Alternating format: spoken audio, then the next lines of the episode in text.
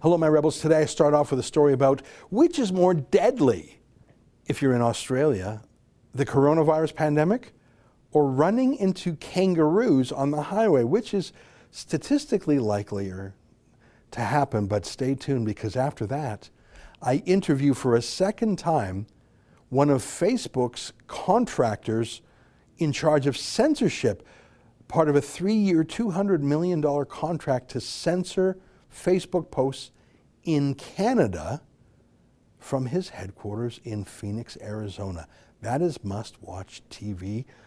Much watch, much uh, must watch, must listen to audio on the podcast, but I would really invite you to become a subscriber to the video version because I show with your eyes this censorship training manual he's going to take us through. You got to see you got to see it to believe it. On the podcast you will hear him say I'm referring now to the censorship manual, but I want you to see it so you can believe it and you can see it by going to rebelnews.com and becoming a subscriber to Rebel News Plus.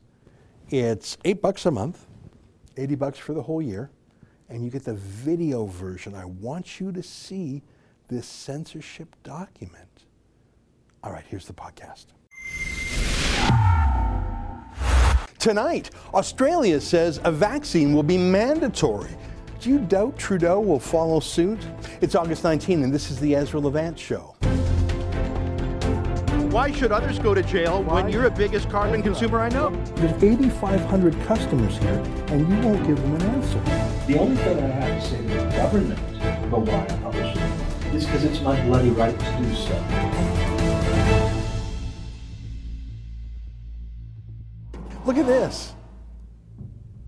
Warning after crash involving kangaroo leaves man critically injured. A man is in a critical condition in hospital after a crash involving two cars and a kangaroo near Lithgow on Friday night. New South Wales ambulance said at least 83 car crashes resulting in injuries had involved kangaroos so far this year and warned of an expected sharp rise in that number over winter. Now, that's from a year ago or, or so. Uh, here's another story from a little earlier. Kangaroo causes fatal crash after a man crashed into a tree in Kerry near Gisborne. Or this story, even before that one.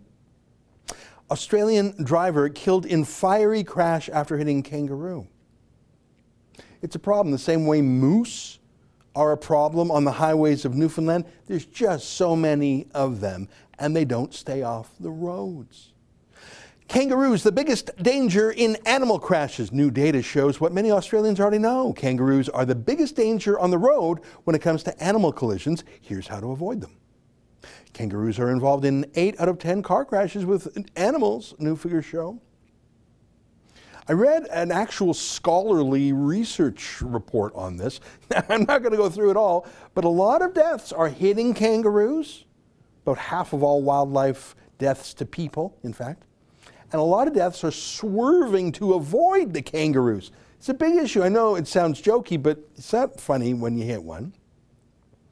Every year, every Australian state counts their kangaroo deaths. It wouldn't be pan. I wouldn't be panicky. If I was driving in Australia, I wouldn't be panicky about this. I've driven in Newfoundland at night, even. You shouldn't be panicky about hitting a moose, but you should be very alert and maybe slow down a little bit at night, okay? Don't be crazy. Stay sane. Just be a bit careful, is all, okay? And I tell you this, you can probably guess, because if you are under the age of 40, kangaroos are a much larger threat to your life and health in Australia than the coronavirus is. Uh, so is lightning. actually. That's how rare it is, uh, the virus in Australia. Australia's nickname is the lucky country. It has a population of 25 million, so Canada is exactly 50% more populous. Australia has had only 450 deaths from the virus, and only 13 of those deaths are from people under age 60. For comparison, Canada has had more than 9,000 deaths. So if it were proportionate, Australia would be at 6,000 deaths, not even at 600. But they are panicking like nothing I have ever seen in the free world. Not just the politicians and the health bosses, but the police and the army is actually on mask patrol in the Australian state of Victoria. I'm not kidding. Look at this craziness. He's choking me! He's choking me! What the f- Come on. Oh! Get off of me! Get off! Let go of his vest. Let go of his He's vest. f- choking me! He's choking me! What the f- Let go Get of the his f- vest. off me! Get the f- Stop. you bitch! Get the f- off me! What are you doing? You just kicked me. Choking me, dude! What the f- Oh, You're f- in the head! You're f- What the f- are you doing to me? Put What your hands have I behind your done? back. What have I done? You just tell me kicked what me. I've done. What have I done wrong? You just kicked No. me in the chest. Stop. Yeah, but you're choking. You're choking her. As a man on a guy, as a man on a girl, as a man on a girl, and you choked her. For what? For a mask? For not? For not having a mask? Look how pathetic you are. She doesn't have a mask. Are you serious? Are you serious? Just for not having a mask? Not. Yeah, I think they've lost their minds down under. Well, we have up here too. Look at this made in America insanity. Sorry, there's no medical basis for that. None. No virology basis for that. No epidemiology. And of course, there's a strong mental health basis for not doing that. That's what crazy people do. And if you do it, it actually makes you crazy. That's not a normal way to live. Certainly not a normal way how to show kids how to live. Uh, but Australia is what we're talking about today. Let me show you the stats from their government's official pandemic page. I'm looking at the chart called COVID 19 deaths by age group and sex. Nobody under age 30, just nobody. Now, two guys under age 40 and another two guys under age 50. So that is a grand total of four people under age 50 in an entire country of 25 million souls. Like I say, kangaroos and lightning are a greater risk. It's true if you're 80 to 90 years old and you're in a senior's home, just like if you're in Quebec, just like if you're in New York, get out. Get out. They'll kill you. Or maybe that's why you were put in a senior's home to begin with and why your pro choice kids and grandkids instructed the senior's home to do not revive. That's what's really happening in a lot of those places. This virus doesn't even kill seniors, it kills seniors who have been warehoused in pro choice, pro euthanasia facilities. I'm not happy about it. I don't want seniors to die. But don't tell me it's a pandemic. It's not. I don't see this statistic broken out. Um, but looking at that graph in Australia, the average age appears to be 85, which is the same as it's been across the West. In British Columbia, for example, the average uh, person who died from the virus is exactly 85. I don't see these mortalities in Australia cross referenced with pre existing conditions, as we've seen in some jurisdictions in Canada, like BC. The majority of people uh, who die over age 85 have been seniors with two or three pre existing conditions. So if you're dying from a flu at age 90, when you had three preconditions, just a regular flu, that would usually be called dying of old age. Now it's a pandemic because of political and financial reasons. People die. You've got diabetes, you've got heart disease, you've got lung disease, and a flu uh, is the fourth and final com- compounding function. That used to be called dying of old age. Sorry, please let me know if you disagree with my opinion on this. But if this were actually about medical science, can I ask you why the mask bylaws were all brought in across Canada, all within a week or two of each other, but only starting at the end of July and beginning of August? After the pandemic was over, the pandemic peaked in mid April. Don't tell me that it's math or science that every jurisdiction brought in the mask laws at the same time, August 1st, basically. Pandemic's over, but the PR machine needs to rev up again, so masks are ideal. They make people scared and alienated and alert again. It's unnatural, so it agitates. Agitprop is the Soviet word for agitation propaganda. Masks are a form of agitprop. If you can be convinced to stay at home for two weeks to slow the spread, or two weeks to flatten the curve, and that 15 days soon becomes 15 weeks, and it looks like it's going to be 15 months. If you can, can be convinced of that, if you can be convinced to wear masks even when it's absurd, Like outdoor, you know, there's a rule in Banff to wear your mask outdoors in the fresh mountain air. If you can be made to fear your neighbor and snitch on your neighbor, what wouldn't you do? And really, would you even stand up to the police of all people? Sky high surveillance as we battle to control COVID.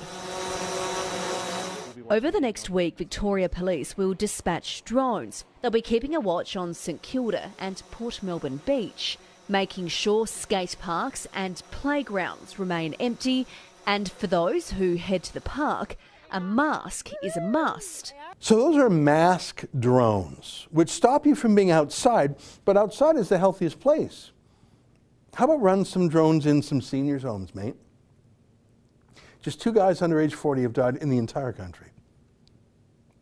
Country of 25 million people, one of the largest countries geographically in the world. Well, they've got drones searching for mask rule breakers. Oh, and then there's this quip the Prime Minister of Australia, who calls himself um, conservative. He's the leader of the Liberal Party, but that's a conservative party down there. The leftists are called the Labour Party down there. He's letting you know that it's mandatory, mate. There's no vaccine yet. There's nothing that's even been tested yet, but it's mandatory. And there's a long way to go for the Oxford vaccine. We don't even know um, whether how, you know how long that protection may last or at what dosage.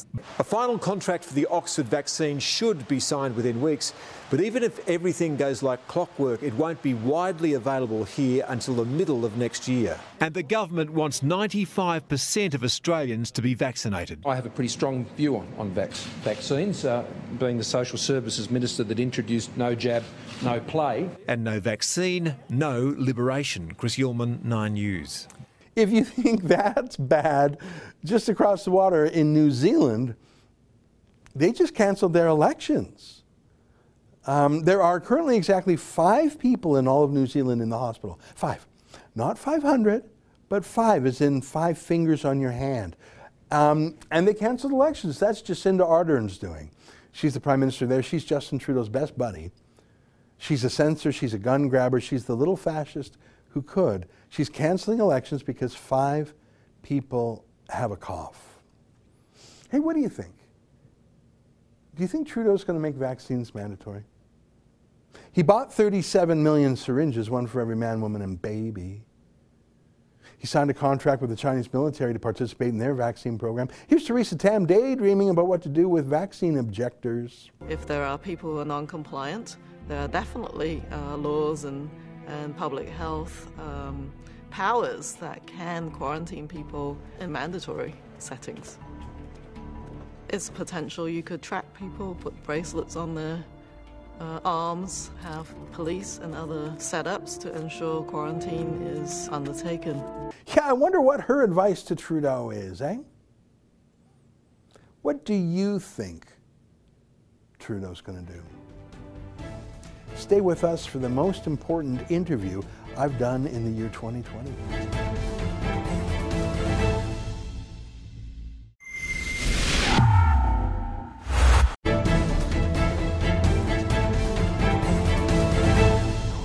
One of the most interesting and most popular video interviews we've done this summer was with a former censor who worked for a contractor working for Facebook. What I mean by that is Facebook hires companies around the world, they outsource their censorship duties to these companies. One of these companies has an office in Phoenix, Arizona.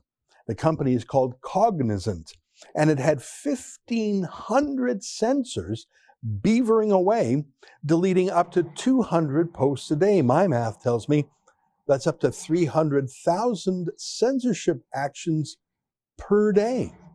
That's shocking news in itself. But then I learned one more thing from our next guest when he appeared with us earlier this summer. They're given a manual, a handbook on what to censor and what not to.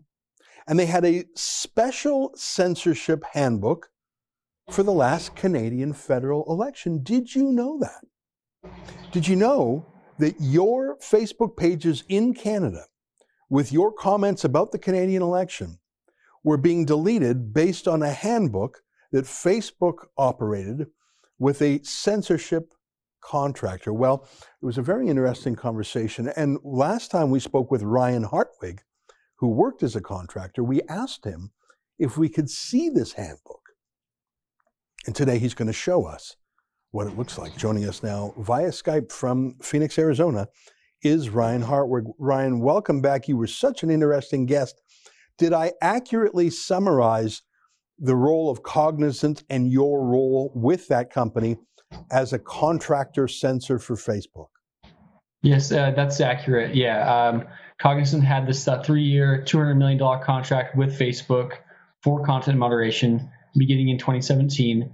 And yeah, I started there in March of 2018, and I was there for just under two years. Uh, Cognizant ended the, the the contract early in February of this year. But yeah, I, I did that on a daily basis for two years. Uh, reviewed content and, and deleted a lot of it too.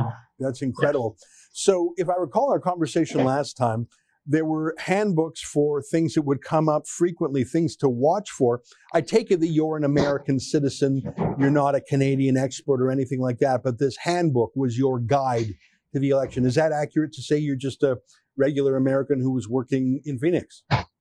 Yeah, that's that's accurate. Um, we did primarily North American content, but we also did you know Canadian elections to a certain extent. So so that training deck that I shared, yeah, it has pages um, concerning different different candidates and how to treat hate speech in Canada.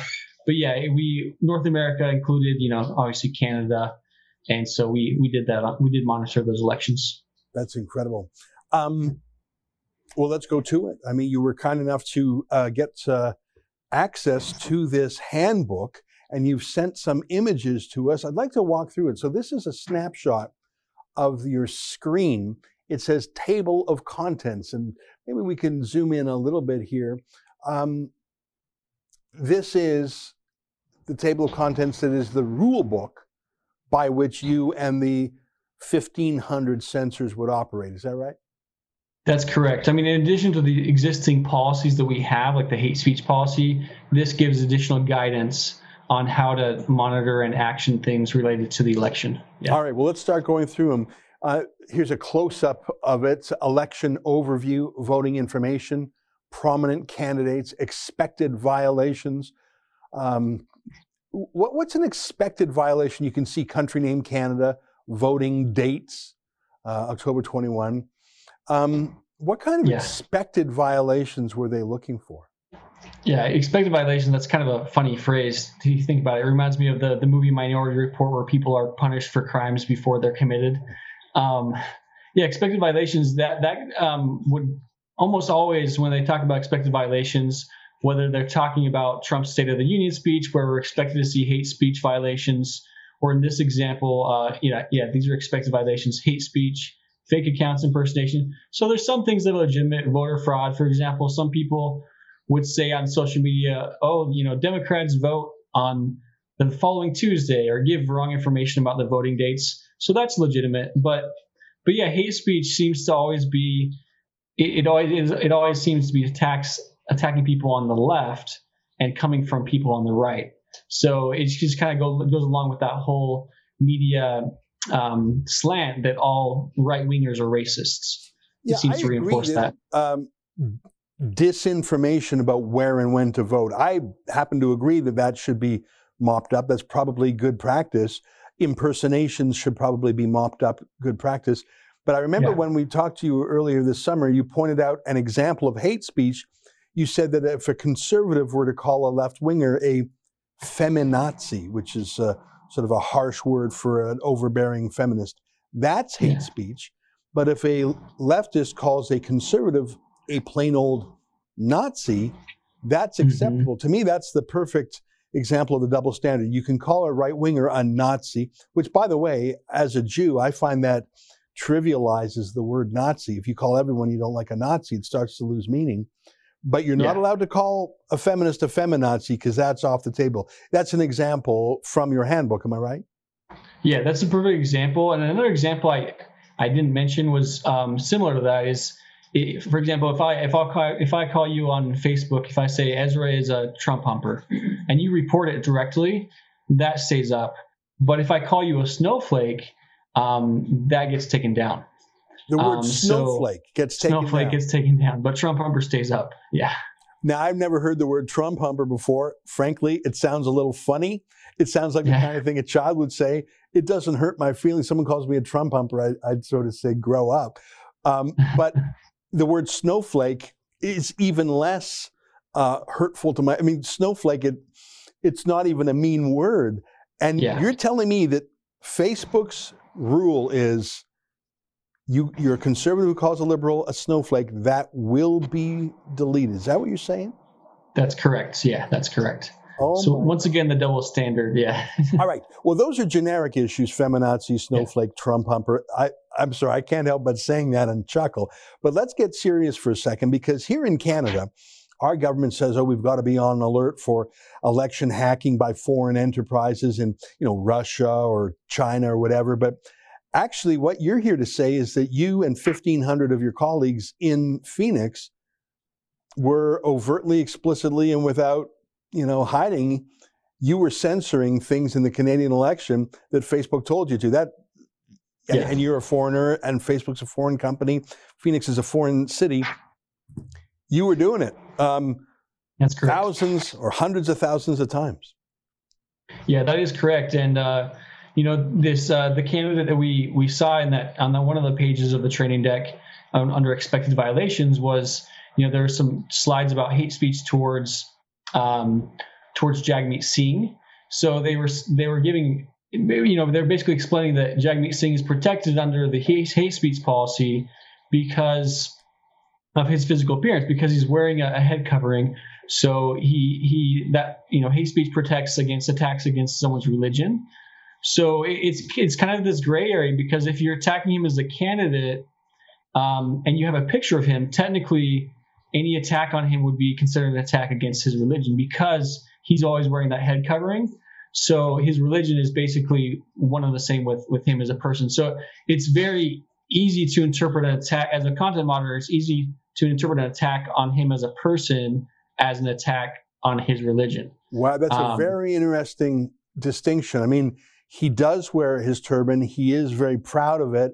I happen to think he's very fashionable. I I actually enjoy seeing his turbans. He takes some fashion sense to it. I sort of cool, actually. Yeah. Um, but I've got a hundred criticisms of Jagmeet Singh that have nothing to do with his turban. What you're Mhm. saying is, if I were to make one of these sharp criticisms of Jagmeet Singh, I think he's an empty suit.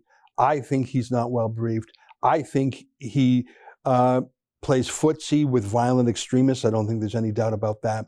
I think he's a socialist. I, those are all things I truly believe have nothing to do with his ethnicity. If I Yeah. say those things, but it's associated with a picture of him, if there's a turban in the picture, which there always is because he always wears one, Yeah. that by definition is hate speech because a Facebook censor can say, ah, it's linked to his picture of him in a turban. That's hate speech. Is that what you're saying? Did I understand you right? Yeah, and it's it's um we, we look at each job case by case. So if if it's clear that there it's just a political attack, we would interpret it as such. But there is a part of the hate speech policy that's visual hate speech. So if I have a cartoon character of someone with a, a turban, and I say that person's dumb, like with the caption that person's dumb, and it's just a visual of a person with a turban, that get that gets deleted for hate speech because that visual of the person wearing a head covering would signify that person's religion. So they they do they do try to like you know separate the nuances of of attacking a candidate versus a religion. But here, what it's what it's really doing is it's it's training us as content moderators to look out for things. I mean, we it get kind get it get kind uh, excuse me, it gets kind of old uh, because we we see hundreds of pieces of content a day. So they're letting us know, hey, be on the lookout for any attacks about Jagmeet Singh. So we may ignore other attacks, um, more nuanced attacks on other candidates, but because Facebook's highlighting this, um, it's going to have the impact of giving additional protections to to Jagmeet Singh because we're more aware of it. When we see thousands of pieces of content a day, Facebook wants us to make sure that we're uh, deleting any attacks against Jagmeet Jagmeet Singh. We're talking with Ryan Hartwig, who was a contractor censor with a company called Cognizant, who had a three-year, did you say $200 million censorship? That's a staggering. Yeah. $200 Yeah, it's a lot of money. million dollar censorship contract. Um, you make a good point because in the last election, uh, one of the candidates, the conservative candidate, who happened to be a Christian white male, so very boring. Facebook wouldn't really care. Uh, except his Christianity and other parts of his identity were regularly attacked, not just on Facebook, but in the mainstream media. What you're saying is only Jagmeet Singh was singled out for special protection, and it was so vigorous that even calling him dumb, if there was a picture of him with a turban, that religiousified the whole thing. So that was off base. But you were obviously never instructed to protect Andrew Scheer for his Christianity or to protect other candidates for attacks on them. Uh, I mean, I suppose if there was something just crazy over the top, you might do it, but you were not told to watch out for anti Christian attacks on Andrew Scheer, right?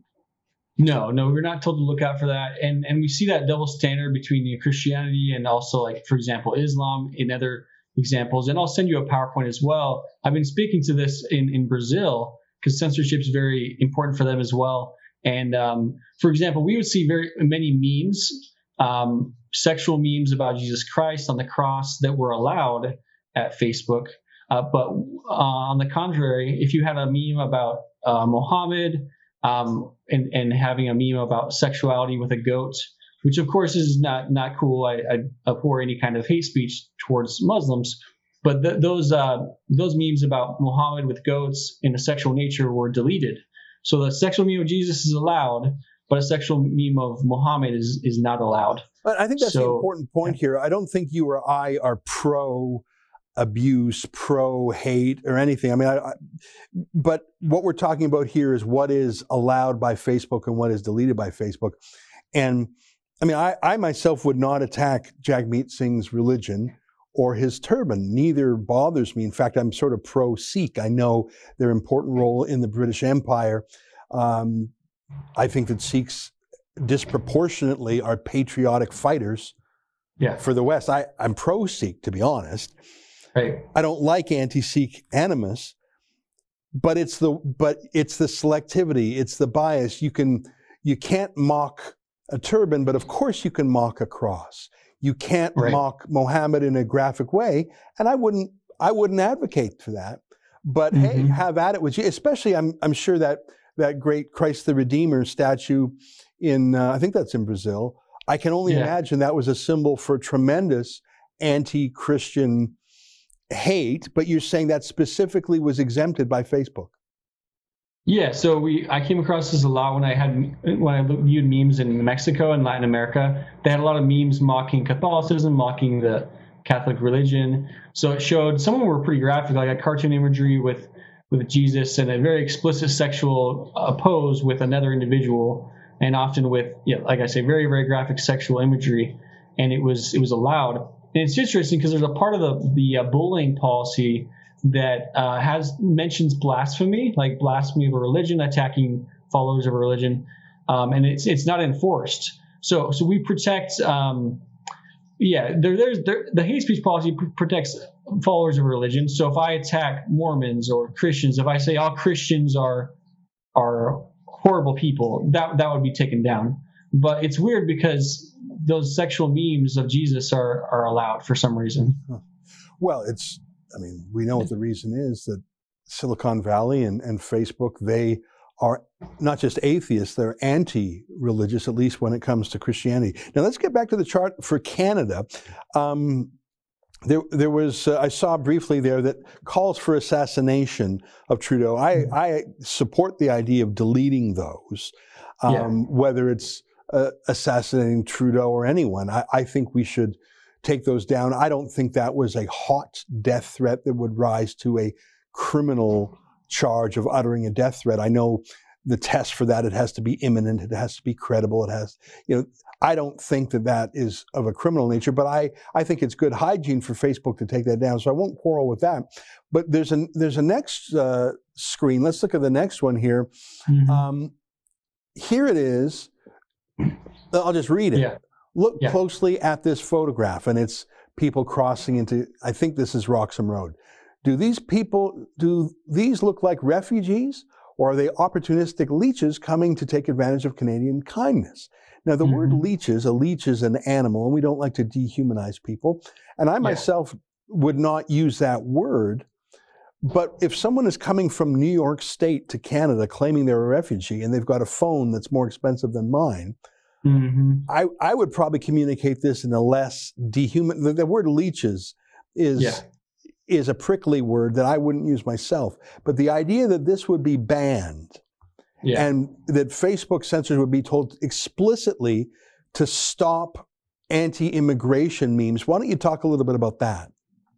Yeah, so it, it, I think you were going to say the word dehumanizing, and then that's the right word for it because, and that's actually the word, the the policy language. So the the hate speech policy in tier one describes, uh, you know, the any uh, language that's dehumanizing towards a certain group, be it nationality, religion, uh, sexual orientation, is not allowed. So, so yeah, that, that's the reason why we would be deleting it is because uh, it's a comparison to animal, which is dehumanizing. But but it brings into question this greater uh, um, debate of what what should be allowed or should we be allowed to should we be allowed to discuss immigration and politics.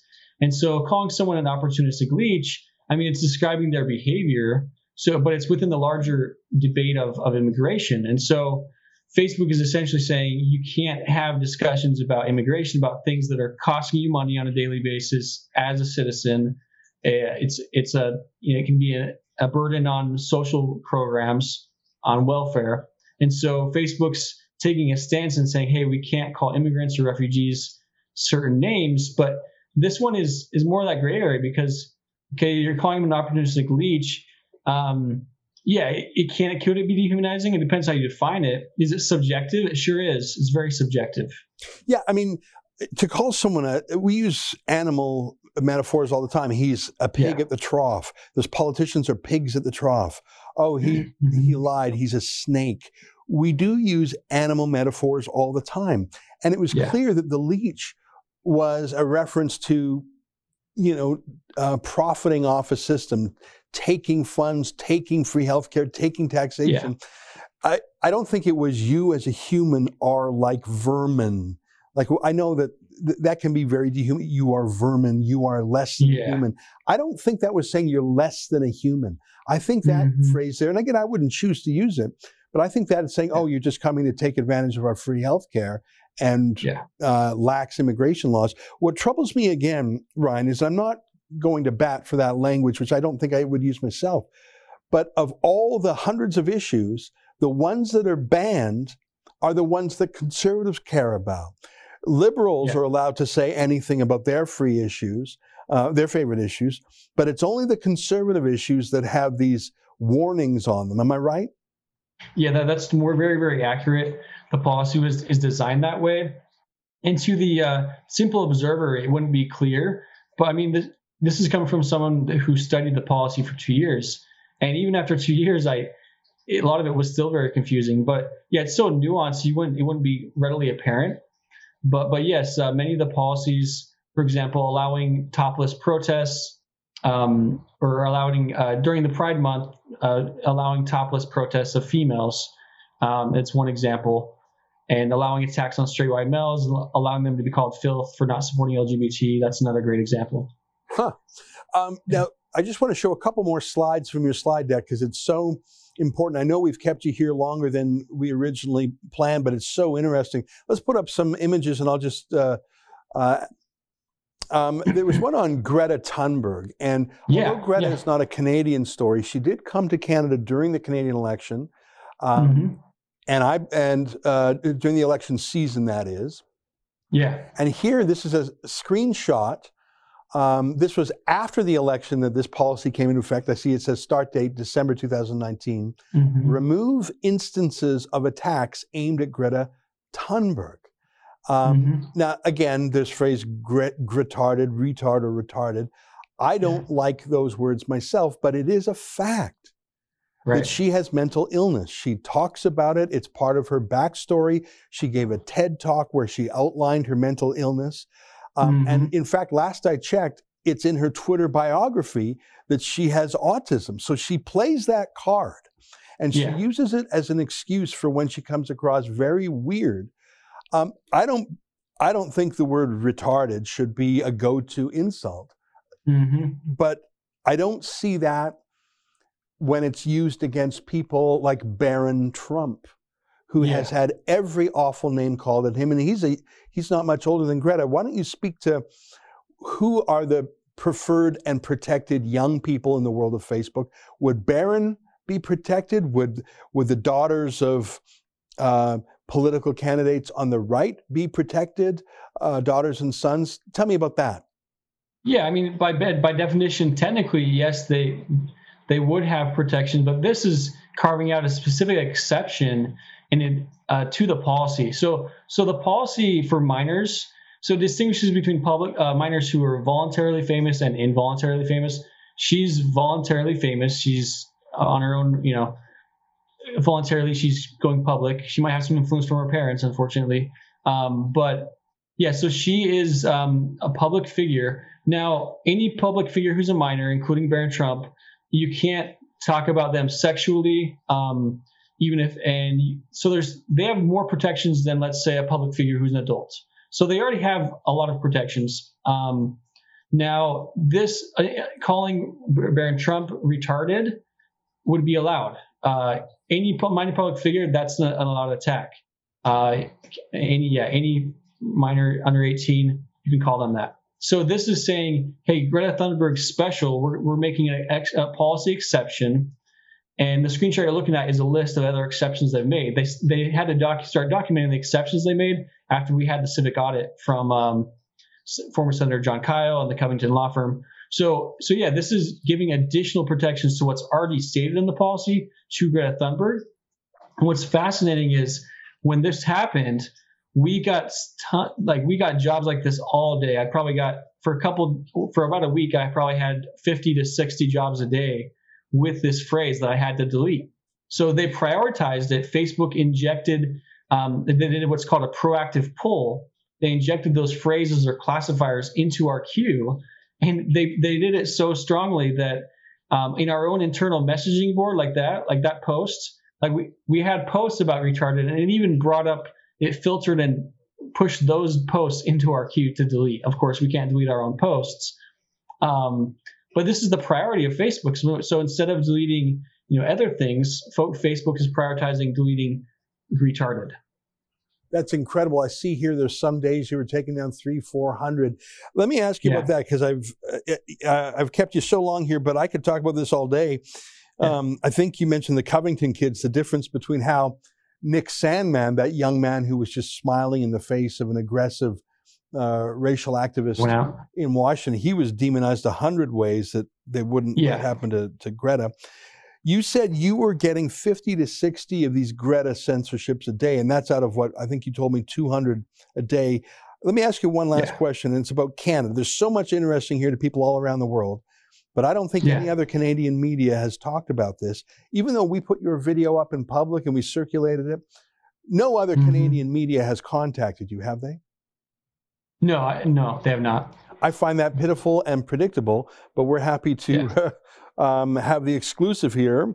Um, so, if you were doing at one point 50 to 60 censorships per day to protect Greta Thunberg, and there were 1,500 staff at mm-hmm. the Phoenix location of Cognizant, I don't know if that would be applicable to all 1,500 people, but that's a staggering number of censorships a day. How many yeah. censorships per day or per week? I'm calling them censorships, like a like a deletion or a or a little mini trial. I don't know what you call them an action.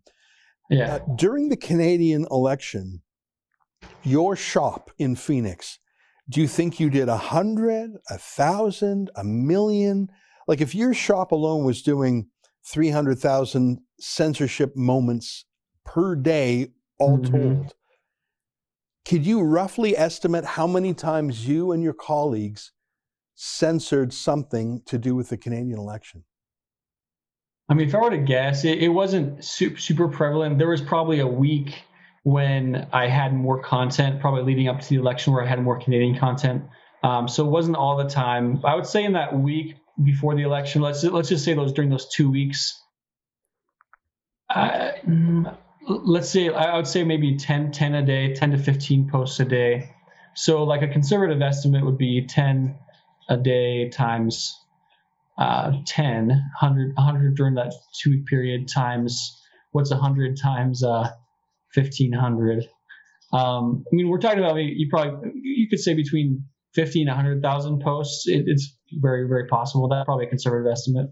Conservative estimate of 50 to 100,000 posts regarding the Canadian election were censored. Were there any other offices, either by Cognizant or other Facebook censorship contractors that you know about that covered Canada, or were you the only office that covered Canada?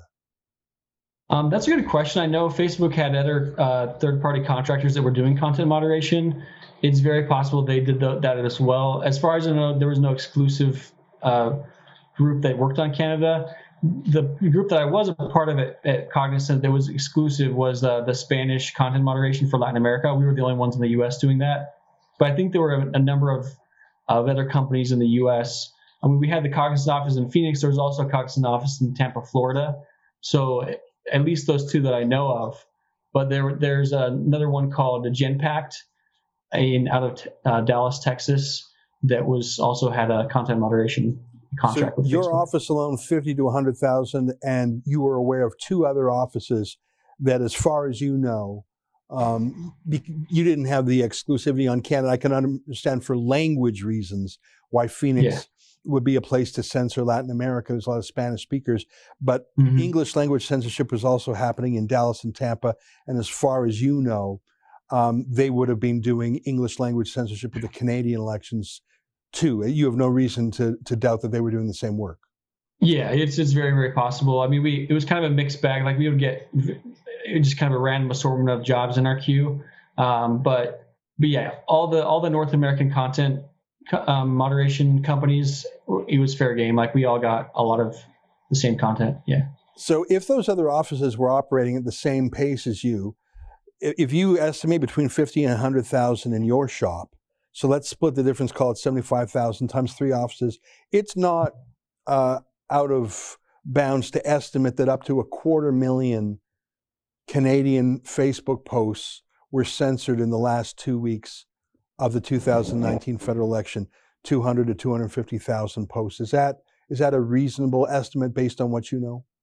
Yeah, I'd say that's reasonable, and, and that's not taking into account either the the AI that, that Zuckerberg testified about about um, a month ago that uh, automatically deletes posts before they're even posted, and that they have like an, an accuracy of 89% um, deletion. So, so yeah, it's very. I, I think that's a, a nice rough estimate, maybe a quarter million um, posts uh, regarding the Canadian election. Like I said, I didn't I didn't have access to those numbers, and we're extrapolating here based on estimates. But yeah, I think that's fairly accurate. Last question. I know I've said that twice now. Um, the Take. AI system that you say has a high accuracy, would that have handled an even greater number or a less number? You say qu- about a quarter million posts handled by humans in Mhm. Dallas, Tampa, uh, and Phoenix. Would the AI being able to work on the Canadian election, would it have had significant numbers as well? Um, yeah, I, I can't really say how many posts may have been deleted by the AI. Um, but but you know posts such as the one that we saw about you know calling um, immigrants or, or talk speaking out about immigration and the the effects of immigration posts such as those could have been deleted without anyone knowing um, like before you even attempt to post it would get taken down. So it's really hard to estimate um, how many get taken down. Yeah uh, i'm not sure Got it. Uh, just do you know any idea of the scale of the AI side of things? If the human side was a quarter million interventions, would it surprise you, or would you would you be hesitant to say that an equal number or more was done by uh, artificial intelligence? No, it wouldn't, be, it wouldn't surprise me at all. So when they hired us, they told us that our job as content moderators was to train the AI. So we would, um, for example, certain imagery. For example, there was imagery of, of cleavage or uh, you know, a woman in a, in a bikini. We would mark it with a certain label so that the AI could be trained. So that way you could filter your settings later in Facebook if you didn't want to see certain types of content. Uh, we were training the AI to do so. So I think the overall goal was to turn over more content moderation to the AI um, and allow that to do our jobs. So I wouldn't be surprised at all if the AI did more more deletions than us. Isn't that incredible? So as far so for all we know, the quarter million acts of censorship on the Canadian election taught this AI well. And as far as we know to this moment, the AI is censoring in real time hundreds of thousands, perhaps millions, potentially, of Canadian political posts, and we simply wouldn't know. Yeah, it's very possible, and and uh, you know, an AI can't strap a camera to to itself like I like I did and uh, uncover this corruption and then abuse. Incredible. Well, Ryan Hartwig, you've been very generous with your time. I really appreciate you talking to us again. Uh, we will do our best to promote this news and share it with our viewers and widely. But I believe that my question earlier uh, to you that you answered no other Canadian media cared. I predict that will be the same case here. Only Canadians care about this story, not the Canadian media. I think rather they sort of agree with the censorship, and that's the sad state of affairs up here. We wish you good luck, and we hope we can continue to talk with you, especially if you have more information you can share in the future about our country. Yeah, no, thanks for having me on, Ezra. It's always a pleasure. Well, thank you very much. It's been very educational. There you have it, Ryan Hartwig, who for years was a censorship contractor with Cognizant, a Facebook censorship company based in Phoenix, Arizona. Stay with us, more ahead on Rebel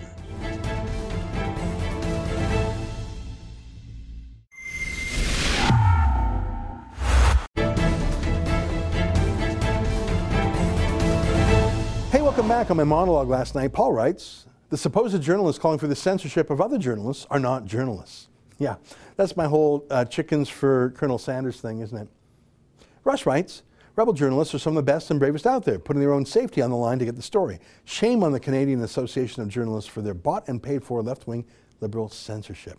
Yeah, look, I mean, where are the Canadian Association of Journalists when they should be fighting for journalists? I just don't see them in the battlefield for free speech. And I think I would know because I'm out there, along with True North, for example. We both fought against Justin Trudeau's censorship in the Elections Commission. Uh, it's funny that the CAJ claimed they were on our side there, but I checked with our lawyer. I said, Did you hear anything from them? Because I don't recall it. Did you see a statement, even a tweet? I know they weren't there in court, and he didn't hear. I think I think that they have been completely rented. I used the word concubine last night. That's a fancy way of saying prostitute. You know, my friend uh, Pamela Geller uses the phrase prostitute. Oh, I don't like to say that. But where's the error? On my interview with Manny Montenegrino, B writes, Trudeau and Morneau have thrown Canada under the bus. Yeah, I thought that was a good point by Manny boy, uh, what an ugly, ugly thing. But think about it. Trudeau, on his own terms, like, I, I mean, I don't like Trudeau, I don't like any of his team. But let's say you take Trudeau at face value. Here's my winning team. Jane Philpott, best, regarded as one of the best cabinet ministers in Trudeau's uh, cabinet, sacked from health, the health ministry um, because she was too ethical. Jody Wilson-Raybould, sacked. Gerald Butts, sacked for ethics problems. Bill Morneau, sacked. Don't believe his resignation. Clerk of the Privy Council, sacked. Don't believe it was a resignation. So the top people all around Justin Trudeau, by his own description, have been run out of town for ethics violations. And, and now we see uh, Katie Telford, his chief of staff, and her husband's involvement in things too. Um, this government's being gutted. And yeah, uh, Chrystia Freeland is a high energy chatterbox. She's not an expert in anything. And simply saying, oh, Chrystia will be finance minister and intergovernmental affairs minister, and, and, and. Governments don't work that way, and this one is not working well at all. We're in the middle of a crisis, and the finance minister just quit because of a quarrel with the prime minister. Oh, well. Hey, what do you think of our interview with that Facebook censor? Shocking. Even more shocking is no one else in Canada in the CAJ journalist world seems to care. That's our show for today. Until tomorrow. On behalf of all of us here at Rebel World Headquarters to you at home, good night and keep fighting for freedom.